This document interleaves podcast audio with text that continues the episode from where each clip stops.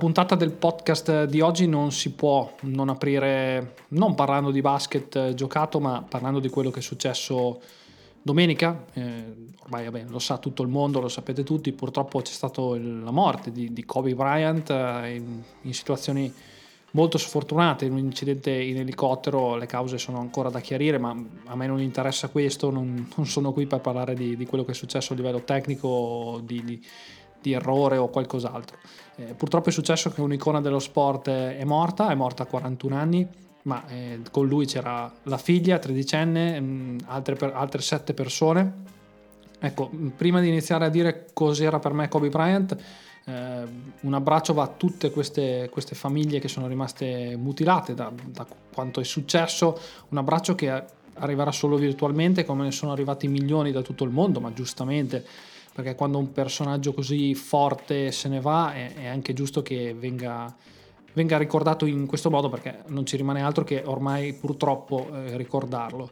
Io mh, mm, parlo per, per, la mia esperienza, diciamo così, di quello che è stato per me Kobe Bryant. Kobe Bryant è stata la prima stella NBA a, a, farmi cambiare idea su un giocatore. Io ho iniziato a seguire l'NBA quando la parabola di Michael Jordan stava, stava finendo. Io sono del 1982, quindi comincio ad avere abbastanza chilometri sulle spalle di NBA o di basket in generale. E diciamo che quando ho iniziato io a guardarlo abbastanza seriamente, da appassionato, la parabola di Jordan eh, si stava chiudendo, anche se è rimasto tuttora un'icona del basket mondiale e, e sempre lo sarà. Io ho iniziato a guardare l'NBA con uh, Shaquille O'Neal, Kobe Bryant, uh, questi giocatori e poi via via tutti gli anni successivi fino ad arrivare ovviamente ad oggi. E Kobe Bryant è stato il primo giocatore, il primo di una serie di giocatori che quando l'ho visto, cioè l'impatto che aveva per me non era da dire mi innamoro di Kobe Bryant, cioè avevo, mi piacevano altri giocatori, altre tipologie di giocatori, eh, mi sono sempre anche piaciuti un po' i giocatori un po' più sconosciuti, ma poi nel corso degli anni Kobe Bryant eh, non, non, non, potevi non amarlo perché era un giocatore straordinario e non voglio usare delle, delle parole retoriche perché non, non, mi interessa, questo è soltanto un mio pensiero personale, non mi interessa nient'altro e io veramente ho iniziato pian piano ad amare Kobe per la sua etica del lavoro. Quando l'NBA è cominciato a diventare mainstream, quando tutti eh, abbiamo cominciato ad usufruire dei contenuti di, di, NBA.com, perché vi ricordo che io quando ho iniziato a guardare l'NBA eh, la guardavo ancora in tv la domenica mattina e facevano vedere una partita a settimana quando andava bene. Eh, per noi di quegli anni cominciare a vedere gli highlights su NBA.com era una cosa straordinaria, quindi pensate cos'è per quelli della mia generazione adesso poter svegliarsi la mattina e eh, se hai mezz'ora di tempo guardarsi gli highlight di due partite. Eh, è una cosa straordinaria, ma in quegli anni cominciavano a uscire i video di Kobe, eh, come, come, era la sua etica del lavoro. A me la foto che piace più di tutti di Kobe è quella lui in pigiama col braccio rotto. Eh, che si allena con la mano buona di notte eh, nella facility della, dello Staples Center. Eh, quella per me è un'immagine che ho detto ok, può anche non avermi colpito all'inizio, però Kobe Bryant è, è Kobe Bryant e l'ho sportivamente odiato quando ha giocato le finali eh, 2008-2009 contro i Magic, la mia squadra. Sì, penso che fosse stato 2008-2009, sì, e ha vinto 4-1, però cioè, si, ha fatto due giocate, eh, due giocate in quelle finali che sono, erano qualcosa di, qualcosa di, straordinario e mi ha fatto invece negli anni mi è piaciuto sempre di più soprattutto perché come ha detto giustamente un ragazzo un amico che ho nelle varie chat in cui si parla di basket era un giocatore che sembrava arrivabile, cioè si concedeva, faceva interviste, poi anche forse il suo parlare italiano lo, lo rendeva anche più simpatico a noi italiani e arrivava. Eh, Kobe era un giocatore che arrivava ma non sembrava quella superstar irraggiungibile come può essere adesso James Harden che sembra quasi eh, inarrivabile. Kobe Bryant eh, era, era mortale però sul campo era immortale, quindi dava quel senso di sì, ok, posso avvicinarlo ma allo stesso tempo era un eroe del campo, ha vinto 5 anelli e insomma rimarrà, rimarrà, una delle leggende più grandi di questo sport e dello sport uh, in generale. L'impatto mediatico che ha avuto questo brutto fatto è stato impressionante. Io ho i due giorni che ho i social intasati di foto a lui dedicate ed è anche, penso, giusto così. a questo punto mi, mi, vanto e sono contento di essere stato allo Staples Center dove lui ha, ha giocato e ha fatto partite memorabili e, e, questo era quello che rappresenta per me Kobe Bryant, cioè l'appassionarsi piano piano sempre di più a, a questo gioco, lui insieme a tanti altri campioni ovviamente, eh, quello che ovviamente dispiace di più è che sia morto un uomo di 41 anni e delle altre persone che cioè non, finire la vita così presto, qualsiasi persona sia, fa sempre male. È chiaro che essendoci anche su quel, quell'elicottero Kobe Bryant eh, riecheggia in tutto il mondo e dispiace tantissimo per le, per le, ragazzine giovani che erano su con lui è stata una, una bruttissima tragedia eh, una telefonata arrivata da un, da un, amico che avevo appena messo ci, eravamo separati dopo un giro insieme alla domenica pomeriggio mi chiama e mi fa è morto Kobe Bryant Ecco, questi sono stati i secondi di silenzio, come è morto Kobe Bryant, e poi da lì insomma tutte le notizie. Io sinceramente per un po' ho sperato che non fosse vero, ma purtroppo questo, questo è arrivato. Io eh, rimango con l'immagine di Kobe con le braghe del pigiama e rimarrà uno, uno dei più grandi per la sua etica del lavoro, per, la, per le sue frasi, se, se, non credi in te stesso nessuno lo, fa, lo farà per te, cioè su, Kobe poteva essere un, un, un mental coach, cioè un, veramente un, carisma da, da vendere. Eh, quello che mi è dispiaciuto sono le continue polemiche sui social di questi giorni riguardanti le, le varie copertine dei, dei, giornali italiani, lo saprete tutti, che non hanno dato spazio al 100% a quello che è successo come altri quotidiani eh, o riviste sportive nel, negli altri paesi. Io penso che invece di polemizzare dovremmo essere noi che diciamo cerchiamo di fare giornalismo. Io non sono un giornalista, io sono una persona che è stata fortunata eh, ad avere una, un amico che, che, ringrazio ancora tuttora che mi ha fatto entrare in questo mondo, mi ha cominciato a fare, fare le live per la Gazzetta dello Sport eh, attraverso la sua realtà che è Opta e che è molto famosa, che fornisce dati a, a tantissimi media, e, però io in quel team ho sempre trovato gente disponibile, preparata e, e, con la voglia di fare. E io penso che sia da queste persone, da me e da tutti gli altri che hanno eh, qualcosa online, che cercano di approfondire, che bisogna eh, far cambiare questa tendenza. La polemica, io penso che in questi momenti la polemica non conti nulla. Eh, servirebbe soltanto dire ok, allora se vogliamo cambiare le cose, continuiamo a fare le cose fatte bene. Eh, non è criticando una scelta sbagliata, perché è sbagliatissima non dare il giusto, il giusto peso a quello che è successo o mettere un articolo, un trafiletto con la faccia di Kobe e dire ehm, cioè fare dedicare un articolo sembra che questo articolo sia dedicato a Kobe poi va a leggere ci sono eh, le cronache di quello che è successo nel campionato di Serie A. Questo è sbagliato. Però criticarli eh, dargli, dire parolacce sui social offenderli non mi sembra la maniera più giusta. Io penso che chi fa bene questo lavoro eh, io non sono giornalista ripeto chi fa bene quel lavoro da giornalista, io sono un appassionato che ha avuto un po' di fortuna e questo podcast lo faccio solo per passione. E dovremmo essere noi a, fare in modo che queste cose non accadano più ed elevare il, il livello di queste cose e, e, penso che questa potrebbe essere una, una soluzione, non sicuramente la polemica. Chiudo qui il discorso Kobe Bryant, eh, resterò ancora un po' sbigottito per qualche giorno e passiamo a parlare di basket giocato che è quello che più che altro fa per fortunatamente questo, questo podcast. Allora, in Serie A si sono giocate come sempre, mi viene da dire ultimamente, delle partite molto interessanti perché il campionato di Serie A, pur con tutti i problemi che può avere, sta offrendo direi uno spettacolo più che discreto spettacolo più che discreto che è stata la partita, il big match della ventesima giornata di Serie A, cioè la sfida tra Umana Reyer Venezia e Virtus Segafredo Bologna. Io ho commentato le partite del sabato, quindi di tutti e tre gli anticipi, ma questo ho sottolineato anche nel mio pre-partita che era ovviamente il big match della giornata e in questa partita vincendo Bologna, la Virtus Bologna ha mandato un serio messaggio a tutte le pretendenti per la corsa scudetto. Bologna giocava al Tagliercio dove Venezia ha vinto 8 partite e perso soltanto una, prima ovviamente di incrociare Bologna e dove concedeva agli avversari soltanto 67 punti, ovviamente miglior dato del campionato per quanto riguarda le partite casalinghe. Si sfidavano la prima miglior difesa per efficienza, cioè quella di Bologna, e la terza, quella di Venezia ma alla fine il talento di, di Bologna ha, ha, superato anche le difficoltà di giocare su un campo come il Tagliercio.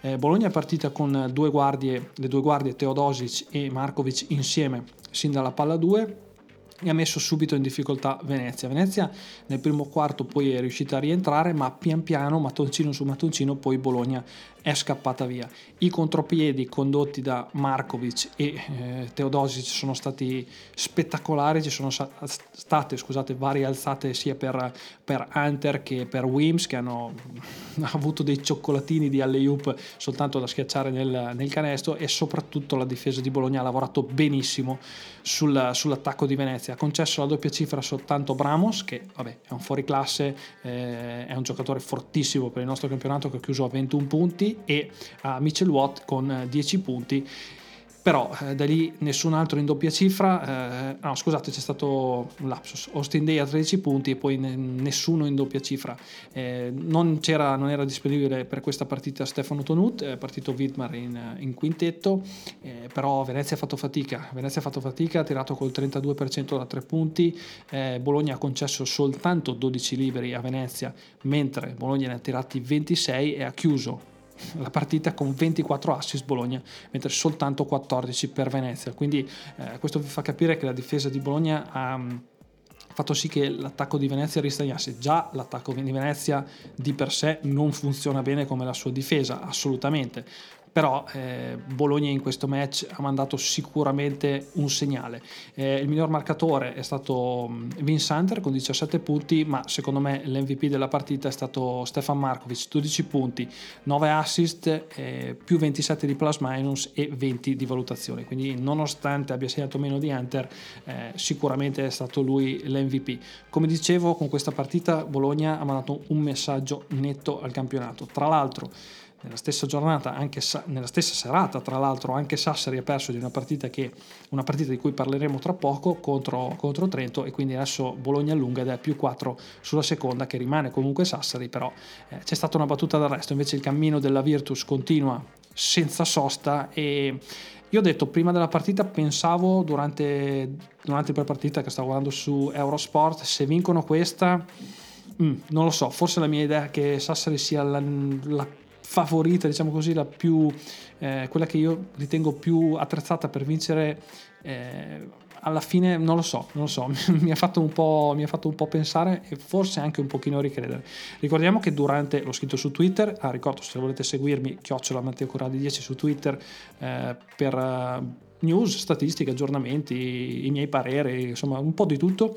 Eh, la Virtus ha aggiunto anche Devin Marble eh, a roster non era disponibile per questa giornata, ma probabilmente lo sarà per la prossima. Giocatore che stava giocando nella squadra satellite dei Golden State Warriors in G League Santa Cruz e, a Santa Cruz e stava facendo abbastanza bene. A Trento, ve lo ricordate tutti, ha giocato la stagione, la stagione passata, un giocatore che mh, potrà allungare sicuramente le rotazioni già abbastanza corpose di coach Giorgevic, giocatore che potrà portare sicuramente intanto punti al ferro perché con la sua stazza e la sua velocità ha sempre fatto bene in penetrazione. La cosa particolare è che nella, nell'esperienza eh, con i Santa Cruz eh, Marble ha praticamente tolto tutto il suo mid range che con Trento comunque sfruttava nel nostro campionato sfruttava ha tirato solo 14 volte dal mid range in 26 partite giocate in G League ma ha alzato un pochettino il volume di tiro da tre punti. Questo più o meno è quello difesa che potrà portare eh, Devin Marble e tiro da tre punti e punti nel pitturato. Questa era la prima partita che ho seguito sabato sera ma un'altra molto molto molto interessante è stata quella tra eh, Banco di Sardegna Sassari appunto e Dolomiti Energia Trentino Partita che è finita con la prodezza di Ale Gentile che 4 secondi dal termine, rimessa per Trento, prende la palla in punta, spara da 3 punti, scusate il gioco di parole, tabella dentro e finisce così e vince Trento.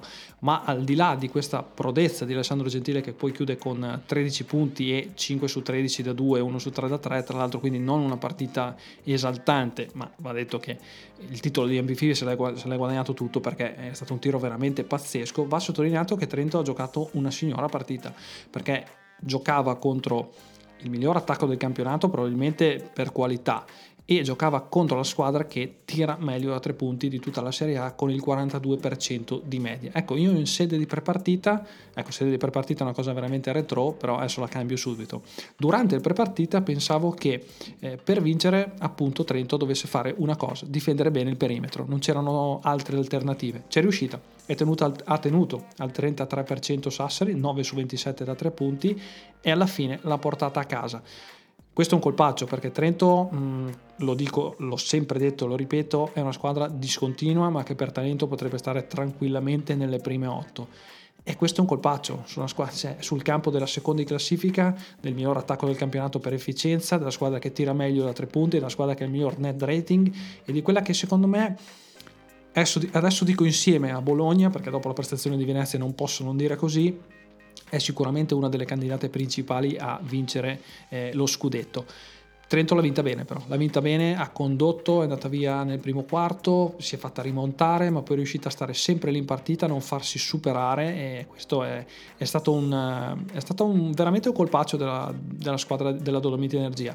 Justin Knox ha segnato 23 punti, ha fatto un'ottima partita, però va detto che i primi 20 punti li ha segnati tutti nel primo tempo, poi nel secondo tempo si è un pochino spento, ma è stato comunque il top scorer della gara, quindi grandissimo colpaccio della Dolomiti Energia Trentino a Sassari. L'ultima partita del sabato sera che ho commentato è stata quella tra Grissimon Reggio Emilia e eh, San Bernardo Cirandia Cantù. E, e voi direte, ma come fai a commentare tre partite di fila?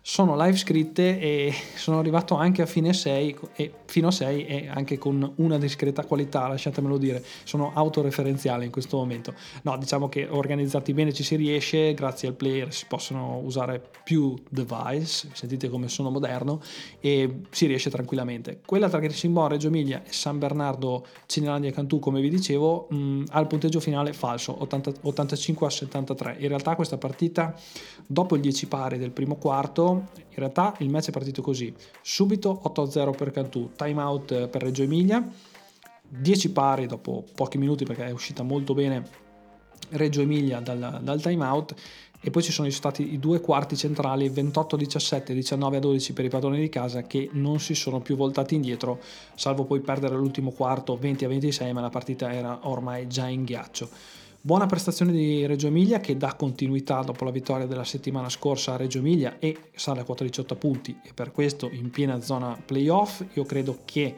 eh, Reggio Emilia sia una squadra che possa giocarsi fino alla fine il discorso playoff. L'ha dimostrato a Trento, l'ha dimostrato eh, do, mm, scusate, sabato sera contro, contro appunto ehm, Cantù. Cantù prestazione completamente da rivedere ha giocato praticamente tre minuti, poi si è completamente persa. Eh, una squadra che ha tirato col 39% da due punti, 45% da tre e mm, insomma è stata una prestazione abbastanza opaca mm, di tutta la squadra. Ci sono stati veramente dei momenti in cui mm, sembravano non giocare, cioè un, sono stati surclassati dalla fisicità e dalla velocità che ha messo in campo eh, Reggio Emilia. Quindi brutta, brutta prestazione per Cantù e nonostante non fosse diciamo così un match di cartello eh, quello, quello fra queste due squadre eh, era una partita importante perché eh, erano tutte e due a quota 16 e andare a quota 18 in questo momento vuol dire essere due punti dalla zona playoff perché il settimo posto e l'ottavo posto sono occupati da Venezia a 20 punti e Pompea Fortitudo Bologna sempre a 20 punti. Quindi la vittoria di Reggio Emilia non è assolutamente da sottovalutare in settimana, tra l'altro, trovate sempre tutto su Twitter, eh, gli aggiornamenti e le mie opinioni sui giocatori che arrivano. Eh, la pallacanestro reggiana ha firmato Will Sherry. Eh, arriva dall'Olympiacos dove ha giocato 13 partite di Eurolega con non grandissimi numeri, 5.6 punti e 2 rimbalzi di media. Eh, Sherry è una guardia, classe 1991, nativo di Oakland, quindi ovviamente americano. Per lui, tra l'altro, nella stagione 14-15 ci sono state anche 8 partite in NBA con i Cleveland Cavaliers. Mi è stato chiesto cosa potrà portare, mm, secondo me, questo giocatore a, mm, a Reggio Emilia. Difesa, mm, così così, giocatore che fa un po' fatica sulla difesa nei pick and roll, ma sicuramente può dare innanzitutto tiro da tre punti e aprire il campo per, per Reggio Emilia, scusate, mi stavo perdendo, e sicuramente anche come succede spesso nei, nei, giocatori americani ha una stazza per essere una guardia che può far valere la sua fisicità e, ed è un ottimo giocatore per quanto riguarda andare a cercarsi punti al ferro. Quindi queste sono eh, le due cose che vedo più probabili per, um, per Sherry. Mi è stato chiesto anche assist, punto di domanda. Mm, non è mai stato un grande assist man. Io penso che mm, più che altro Reggio Emilia cerchi qualcosina sul perimetro e qualcosina nel pitturato. Sulla difesa Ni vedremo se si adatterà al nostro campionato, mm, però insomma sembra tutto sommato un buon innesto anche perché Voivoda comunque mm, non sta convincendo così tanto, vedremo se Shari gli ruberà minuti. Molto importante quello che è successo anche però nella giornata di domenica, infatti ci sono state due vittorie fondamentali di Milano e Brindisi per far sì che la classifica non si spezzasse in due. Infatti la Epicasa è andata a vincere sul campo della Germania Basket Brescia, ricordiamo che Brescia veniva da 5 vittorie consecutive e quindi eh, la Epicasa l'ha fermata, ha fermato la striscia e Milano invece è andato a vincere su un campo diciamo così un po' più agevole, quello di Trieste, Trieste tenuta a 67 punti segnati, Milano vince 85 a 67. Dicevo la Epicasa e Milano fanno sì che salendo a quota 24 punti la classifica rimane corta, eh, dobbiamo sempre fare l'eccezione Segafredo Virtus Bologna che è la sua quota 34, poi Sassari 30, ma lì poi c'è una bagarre molto importante per mm, diciamo così definire le posizioni playoff, se fossimo quasi a fine stagione e poi appena fuori dai playoff ci sono mh, mm, almeno 4 squadre pronte lì a tornare in corsa. Dicevo Brescia terza quota 26, poi Brindisi Milano quarta e quinta quota 24, Cremona 22 Venezia e Fortitudo Bologna settima, ottava, quota 20 e poi appena fuori nona Reggio Emilia 18, Trento 18 e Varese 18, undicesima e poi Cantù anche se ha perso però ancora lì a 16 punti. Quindi la classifica rimane molto corta, la lotta dei playoff rimane molto interessante e quello che è interessante da sottolineare è il momento di Tyler Stone. 22 punti, top scorer della gara nella vittoria al Pala Leonessa e in settimana, se ricordate, anche la tripla decisiva per la vittoria in Champions League in casa di Brindisi contro il PAOK. Quindi un momento molto importante per il giocatore numero 33 della Epicasa che insomma è un giocatore di alto livello. Diciamo che eh, quest'anno è venuto fuori alla lunga e adesso sta viaggiando a 14.8 punti di media a partita in 30 minuti. Insomma, eh, sta cominciando a essere veramente uno dei tasselli fondamentali nello scacchiere di coach Esposito.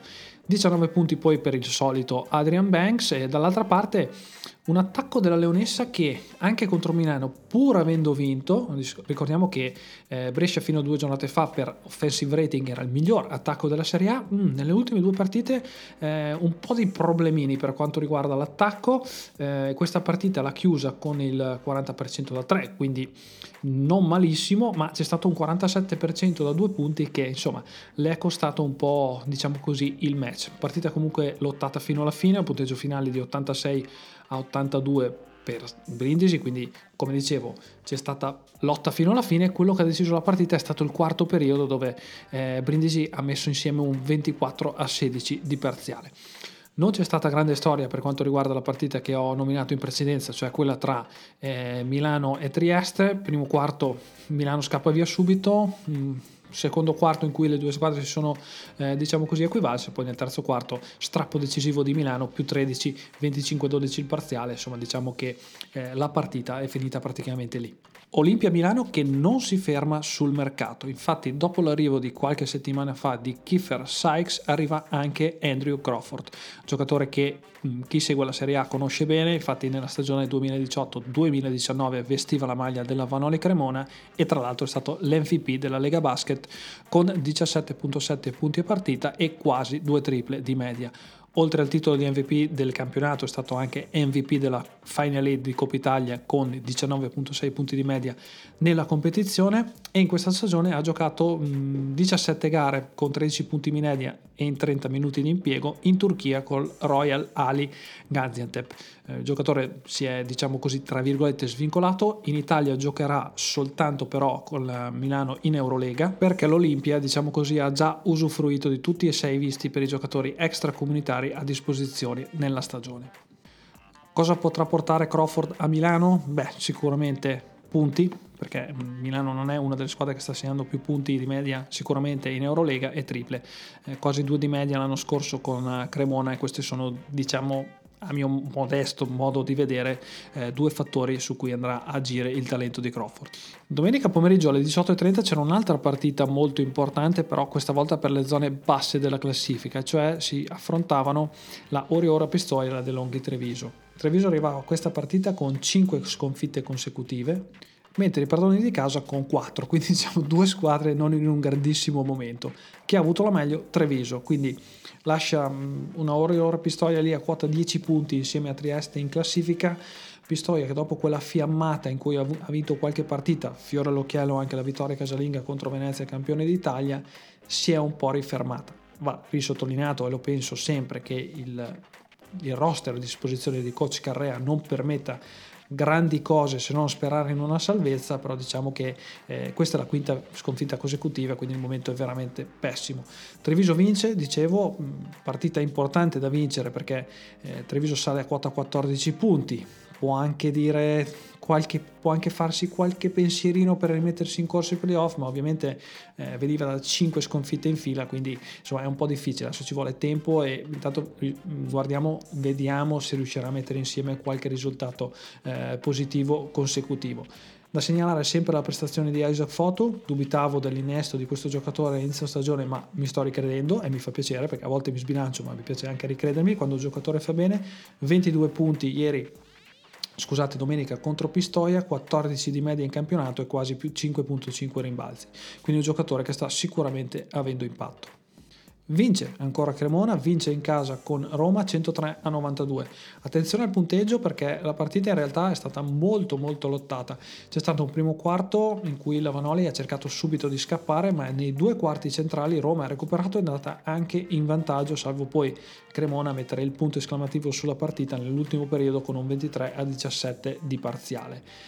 Partita eccezionale di Itanap, ma eh, ormai è, è, una consuetudine, 14 su 21 da 2, 12 rimbalzi, 34 di valutazione più 12 di plus minus con 28 punti alla fine. Praticamente, eh, lo dico sempre, ma lo voglio risottolineare, da quando ho preso questo giocatore Cremona ha cambiato completamente passo. Eh, adesso Cremona è una mina vagante, una, una, squadra scomoda secondo me da trovare poi più avanti nei playoff. Invece il momento di Roma sicuramente non è positivo.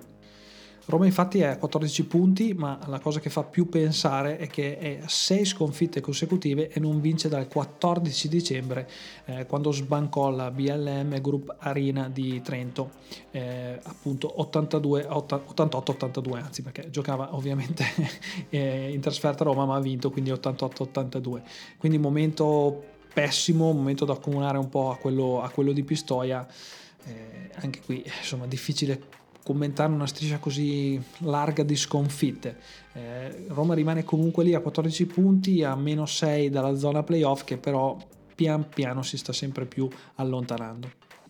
Due dati veloci ancora su Itanep, non vorrei essere ripetitivo come dicevo prima, ma sono da segnalare. Sempre in doppia cifra nelle 12 gare giocate da quando è arrivato a Cremona e 28 è il suo diciamo hike di punti ovviamente in Italia. Si chiudeva la ventesima giornata con, diciamo così, il posticipo domenicale tra Pompea Fortitudo Bologna e Open Job Metis Varese. Partita molto bella, molto equilibrata e partita molto importante. Infatti tutte e due le squadre alla palla 2 erano a quota 18 punti. Attenzione però che questo, questa vittoria voleva dire rientrare di diritto nella zona playoff. Ha vinto Bologna 79-76, infatti adesso è ottava e appunto ultimo spot libero per i playoff.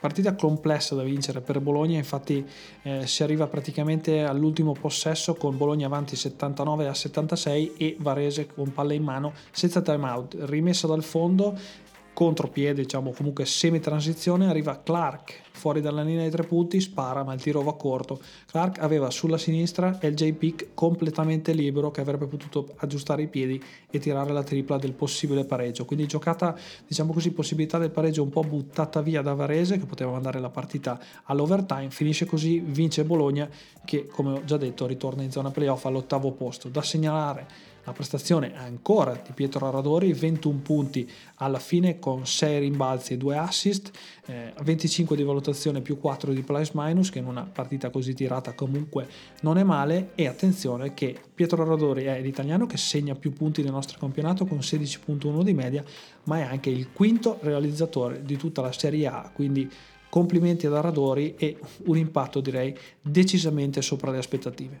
Il prossimo turno sarà la giornata numero 21 di Serie A e ci saranno due partite di sabato sera 20.30 20.45 e poi tutte le altre di domenica tra le 17 e le 20.45 ho individuato il big match, ma diciamo che questa giornata non si fa fatica perché ci sono un po' dei testacode, delle sfide salvezza, ma non ci sono dei match di cartello da, da sottolineare se non quello di eh, sabato sera alle 20.30 tra Epic Casa Brindisi e Armani Exchange Milano. Quindi bella partita che poi analizzeremo ovviamente nel, nel podcast. Eh, ci saranno delle sfide, come dicevo, Virtus Roma, Oriora Pistoia un interessante Trento-Brescia, eh, che qui due squadre, una che ha, avuto una grandissima vittoria in settimana e Brescia che dovrà riprendere subito la marcia eh, per inseguire Sassari e Bologna, compito non facilissimo e poi via via tutte le altre che descriveremo nel, nel prossimo podcast. Io vi ringrazio, ringrazio sempre chi mi ascolta, ricordo seguitemi su Twitter dove metto tutte le news, tutte le, le cose, i miei pareri e quello che succede nel, nel mercato di Serie A, parlo anche un po' di NBA, di basket in generale, quindi seguitemi Ricordo che questo podcast lo trovate ovunque, quindi iTunes, eh, Spotify, poi vi metterò link su Twitter, Facebook, tutto quanto. Ovviamente nel contenitore di The Shot, sito che vi invito a visitare, www.theshot.it, troverete tutti i contenuti di basket che volete, NBA, NCAA, Serie A, dove ci sono io. E insomma se avete voglia di leggere un po' e di leggere di ascoltare un po' di basket andate su The Shot. C'è anche il canale YouTube sempre The Shot. Insomma cosa volete di più? Non lo so ci vediamo, anzi ci sentiamo nella prossima puntata.